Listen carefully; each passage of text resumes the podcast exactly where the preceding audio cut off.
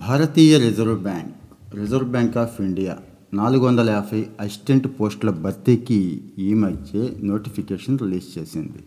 Degree క్వాలిఫికేషన్తో ఈ అన్ని పోస్టులకి కూడా పోటీ పడవచ్చు ఫిలిమ్స్ మెయిన్స్ పరీక్షల్లో చూపిన ప్రతిభతో ఇక్కడ రిక్రూట్మెంట్ ఉంటుంది. సెలెక్ట్ అయిన వాళ్ళు మొదటి నెల నుంచే సుమారు నలభై ఎనిమిది వేల రూపాయల జీతం తీసుకోవచ్చు అనుభవం శాఖాపరమైన పరీక్షల ద్వారా భవిష్యత్తులో మరింత ఉన్నత ఉన్నత స్థాయికి ఎదగొచ్చు. వారానికి ఐదు పందినాలు తక్కువ పనివేళలు ఒత్తిడి లేని విధులు ఆర్బీఐ ప్రత్యేకత. అసిస్టెంట్లుగా చేరిన వాళ్ళు ఇక్కడ బ్యాంకు లావాదేవీలన్నీ సూపర్వైజ్ చేస్తూ ఉంటారు. వీళ్ళు మూడేళ్ళ ఉద్యోగ అనుభవం తర్వాత శాఖాపరమైన పరీక్షల ద్వారా గ్రేడ్ ఏ ఆ తర్వాత గ్రేడ్ బి స్థాయి కూడా అందుకోవచ్చు.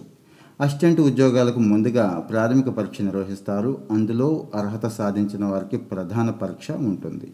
ఈ దశను దాటిన వాళ్ళు భాషా నైపుణ్య పరీక్షల్లో అర్హత సాధించడం తప్పనిసరి. ఈ మార్కులను ఫైనల్ సెలక్షన్లో పరిగణలోకి అయితే తీసుకోరు. ప్రధాన పరీక్ష స్కోరుతో మెరిట్ రిజర్వేషన్లు అనుసరించి ఉద్యోగానికి క్యాండిడేట్ని సెలెక్ట్ చేస్తారు. అసిస్టెంట్గా జాయిన్ అయిన వాళ్ళకి ఇరవై వేల ఏడు వందల మూల వేతనం చెల్లిస్తారు. విధుల్లో చేరిన వారు అన్నీ కలిపి మొదటి నెల నుంచి నలభై ఏడు వేల ఎనిమిది వందల నలభై తొమ్మిది రూపాయలు తీసుకోవచ్చు. దీనికి హెచ్ఆర్ఏ అడిషనల్గా కూడా వస్తుంది. అంటే హౌస్ రెంట్ అలవెన్స్ అన్నట్టు. హైదరాబాద్ లాంటి చోట్ల డ్యూటీ చేసే వాళ్ళకి ఆర్బీఐ వసతి గృహాల్లో అవకాశం లభించకపోతే ప్రారంభం నుంచే సుమారు పదివేల హెచ్ఆర్ఏ ఇక్కడ అందుకోవచ్చు. ఇక పరీక్ష ఎలా ఉంటుంది అనేది చూద్దాం. దీన్ని వంద మార్కులకి నిర్వహిస్తారు. ఇది ప్రాథమిక పరీక్ష అంటాం. ప్రతి ప్రశ్నకు ఒక మార్కు చొప్పున వంద ప్రశ్నలు వస్తాయి. వీటిని మూడు విభాగాల నుంచి అడుగుతారు. నెంబర్ వన్ జనరల్ ఇంగ్లీష్ ఇందులో ముప్పై ఉంటాయండి. నెంబర్ టూ న్యూమరికల్ ఎబిలిటీ ఇందులో ముప్పై ఐదు క్వశ్చన్స్ దాకా ఉండొచ్చు. ఫైనల్గా రీజనింగ్ ఎబిలిటీలో ముప్పై ఐదు క్వశ్చన్స్ వస్తాయి.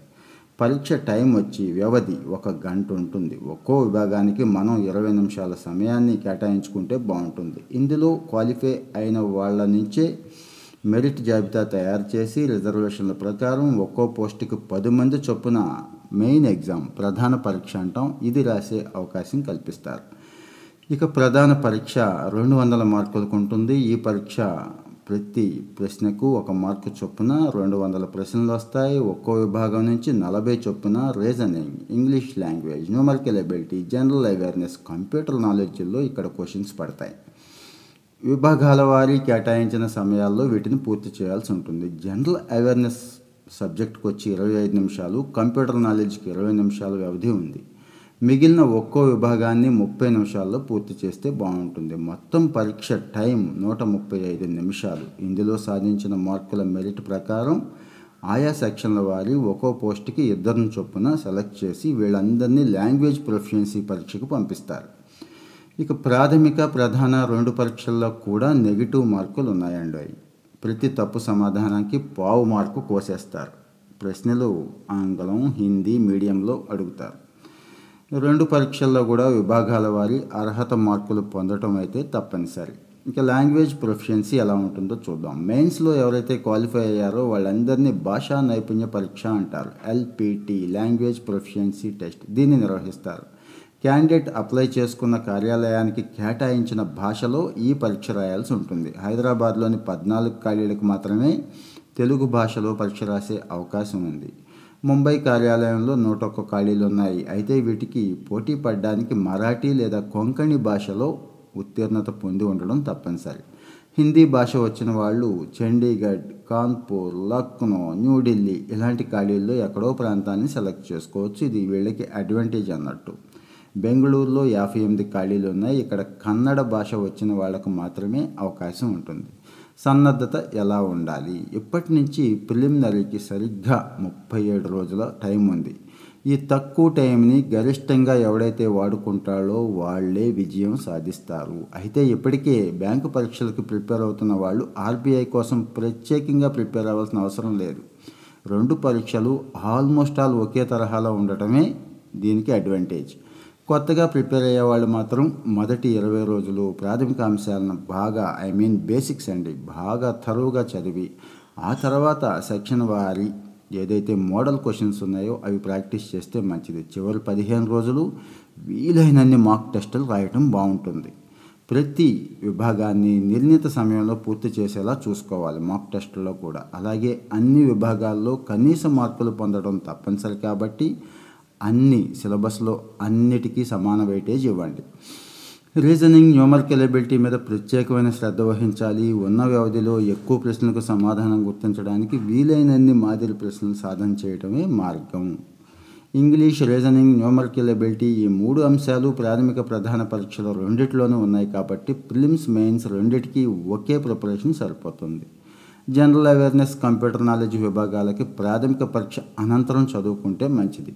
న్యూమర్కబిలిటీ ప్రశ్నలు సులువుగా ఉన్నా కూడా సమాధానం రాయడానికి టైం బాగా తీసుకుంటుంది. అందువల్ల తక్కువ వ్యవధిలో సమాధానం గుర్తించే అవకాశం ఉన్న ప్రశ్నల మీదే ముందు దృష్టి పెట్టండి. సమయం మిగిలితే అప్పుడు కాస్త టఫ్గా ఉన్న క్వశ్చన్ జోలికి వెళ్ళొచ్చు. కూడికలు తీసివేతలు భాగాహారం గుణింతాల మీద క్యాండిడేట్ మంచి పట్టు సాధించాలి. అంకెలు సూక్ష్మీకరణ మీద ప్రావీణ్యం పొందితే ఎక్కువ మార్కులు ఇక్కడ పొందొచ్చు. ఇక క్యా నెగిటివ్ మార్కులు ఉన్న కారణంగా తెలియని ప్రశ్నలు అస్సలు తెలియదు అనుకున్నప్పుడు దాన్ని వదిలేయటం చాలా చాలా మంచిది. ఎగ్జామ్కి పదిహేను రోజుల ముందు నుంచి కనీసం రోజుకి రెండు మూడు మార్క్ టెస్టులు రాయాలి. టైంకి ఇక్కడ చాలా చాలా ప్రిఫరెన్స్ ఇవ్వాలి. అంటే ఇన్ టైంలో పూర్తి చేస్తున్నామా లేదా ఎగ్జామ్ అనేది చూసుకోవాలి. ఇక్కడ వచ్చిన రిజల్ట్ని కాస్త జాగ్రత్తగా అనాలిసిస్ చేసుకొని మన ప్రిపరేషన్ ప్లాన్ ఎప్పటికప్పుడు మార్చుకుంటూ ఉండాలి. ఎక్కడైతే వెనకబడ్డామో ఆ ఏరియాల మీద కాస్త ఎక్కువ ఫోకస్ పెట్టి అక్కడ ఎక్కువ ప్రశ్నల్ని ప్రాక్టీస్ చేస్తే బాగుంటుంది. యాభై శాతం మార్కులతో ఏదైనా డిగ్రీ పాస్ అయి ఉండాలి అని చెప్పుకున్నాం కదా?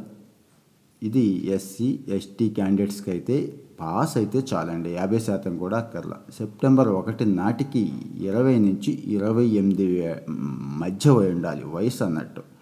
అయితే సెప్టెంబర్ తొంభై పంతొమ్మిది వందల తొంభై ఐదు సెప్టెంబర్ రెండు వేల మూడు మధ్య జన్మించిన వాళ్ళు మాత్రమే దీనికి అర్హులు. ఎస్సీ ఎస్టీ ఓబీసీలకు మూడేళ్ళు దివ్యాంగులకు పదేళ్ళు గరిష్ట వయో పరిమితిలో సడలింపులు ఉన్నాయి. ఆన్లైన్ దరఖాస్తుకి చివరి తేదీ అక్టోబర్ నాలుగు అన్నట్టు. ఎక్కువ టైం లేదు కాబట్టి ఇప్పుడే అప్లై చేసుకోవడం బెటర్. ఎస్సీ ఎస్టీ దివ్యాంగులు ఎక్స్ సర్వీస్మెన్కి యాభై రూపాయలు ఫీజు కడితే సరిపోతుంది. మిగిలిన వాళ్ళంతా నాలుగు వందల యాభై రూపాయలు ప్లస్ జీఎస్టీ కట్టాల్సి ఉంటుంది. ప్రిలిమినరీ ఎగ్జామ్ అక్టోబర్ ఇరవై ఒకటి ఇరవై మూడు తేదీల్లో నిర్వహిస్తారు. మెయిన్స్ వచ్చి డిసెంబర్ రెండు నిర్వహిస్తారు. అనౌన్స్ చేసేయడం కూడా జరిగింది. ఇక ప్రాథమిక పరీక్షా కేంద్రాలు మన తెలుగు రాష్ట్రాల్లో ఏపీలో అయితే విజయవాడ విశాఖపట్నం రాజమండ్రి తిరుపతి కాకినాడ నెల్లూరు గుంటూరు కర్నూలు చీరాల విజయనగరం కూడా ఉంది.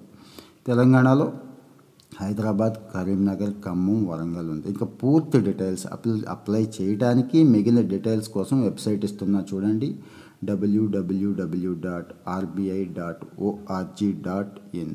మరి ఎందుకు ఆలస్యం? ఇమ్మీడియట్గా అప్లై చేయండి.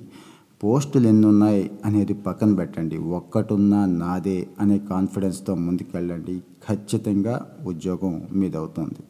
మరి ఈ టిప్స్ అన్నీ మీకు నచ్చితే జస్ట్ ఒక లైక్ చేయండి. మీ ఫ్రెండ్స్కి షేర్ చేయడం మర్చిపోవద్దు. మన ఛానల్ సబ్స్క్రైబ్ చేసుకుంటే ఎప్పటికప్పుడు ఇలాంటి మంచి న్యూస్ మీకు అందిస్తూ ఉంటాం. Thank you. Bye bye